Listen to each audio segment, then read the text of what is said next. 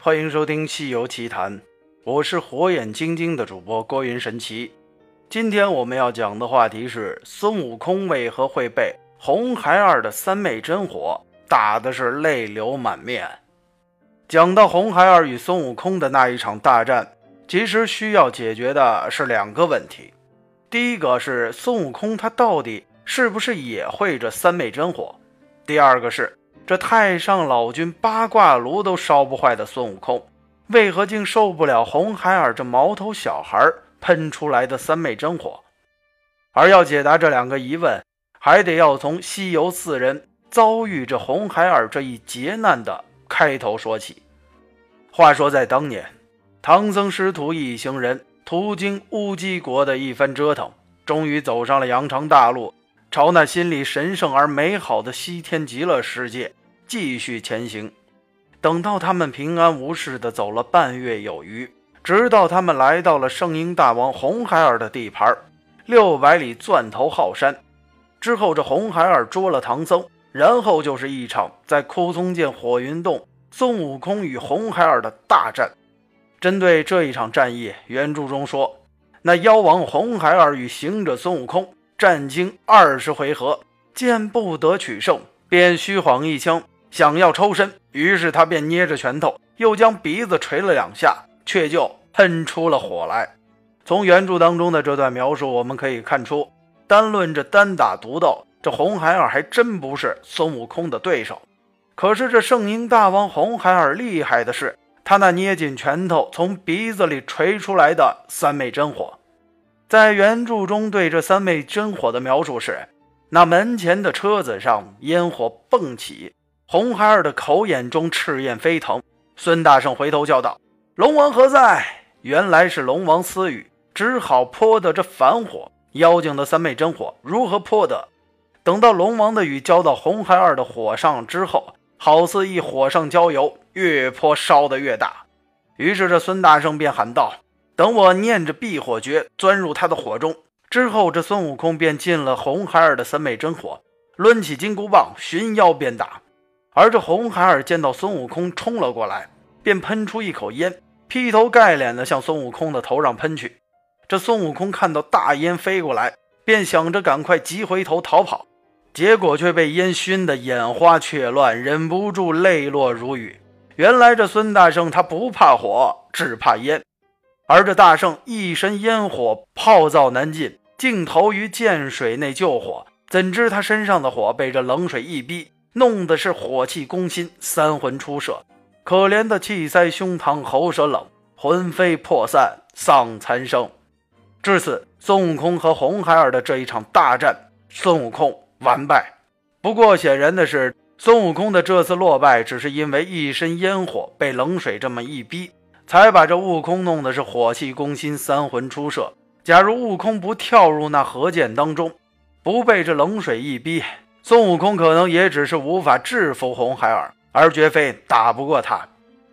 那么，我们再来说说这太上老君八卦炉都烧不坏的孙悟空，为何竟然是如此受不了红孩儿的三昧真火？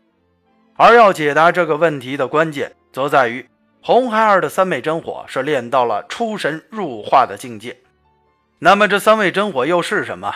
在《西游记》的原著当中是这样解释的：说。这火不是随人钻木，又不是老子炮丹，非天火，非野火，乃是妖魔修炼成真的三昧火。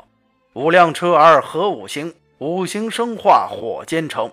肝木能生心火旺，心火致令脾势平，脾势生金金化水，水能生木彻通灵。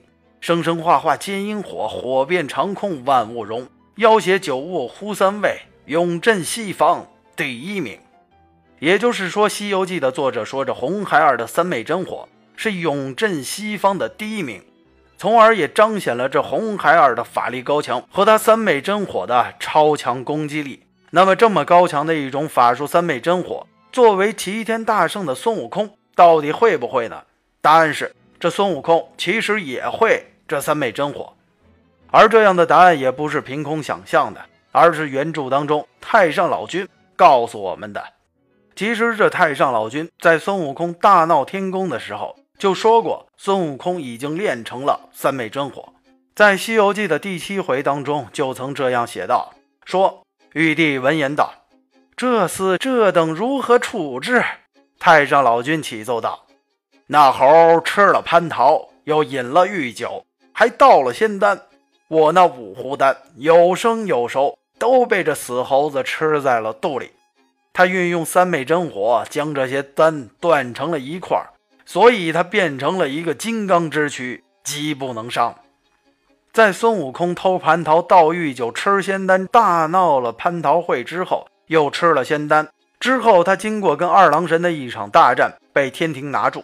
那时的玉帝不知道该如何处置孙悟空，因为这孙猴子实在是空雷削钉打。玉帝使尽了浑身解数，找来了各路神仙，都不能伤及孙悟空的一根毫毛。而那时的玉帝便问太上老君，该如何处置这孙悟空？太上老君的回答则是：因为这猴头吃了蟠桃，又饮了御酒，还倒了仙丹，而这老君的五湖丹也是有生有熟，被孙悟空吃在肚子里，运用三昧真火断成了一块，才变成了金刚不坏之身。所以很显然的就是这悟空也会这三昧真火。那么既然这孙悟空也会这三昧真火，那么红孩儿的三昧真火为何要比孙悟空厉害这么多？而孙悟空似乎也从来没有像红孩儿一样通过喷火来制服妖怪。其实这个问题的关键是因为孙悟空体内的三昧真火只能潜藏在孙悟空的体内，而不能喷射出来。而红孩儿则将三昧真火运用到了至高的巅峰状态，可以将这火体外使用。所以这作者在原著当中说：“妖邪九物呼三昧，永镇西方第一名。”而这句话的奥妙，其实就在那一个“呼”字上，因为在这西方，能悟出把三昧真火呼出体外的，也只有这红孩儿圣婴大王一个人了。而这就是红孩儿三昧真火为什么比孙悟空厉害那么多的原因，也是为什么孙悟空和红孩儿大战的时候，能力通天的孙悟空也被这圣婴大王红孩儿打的是泪流满面，险些丢了性命的。真实缘故了。今天的《西游奇谈》就先讲到这里。我是火眼金睛的主播郭云神奇，我们下期的《西游奇谈》不见不散。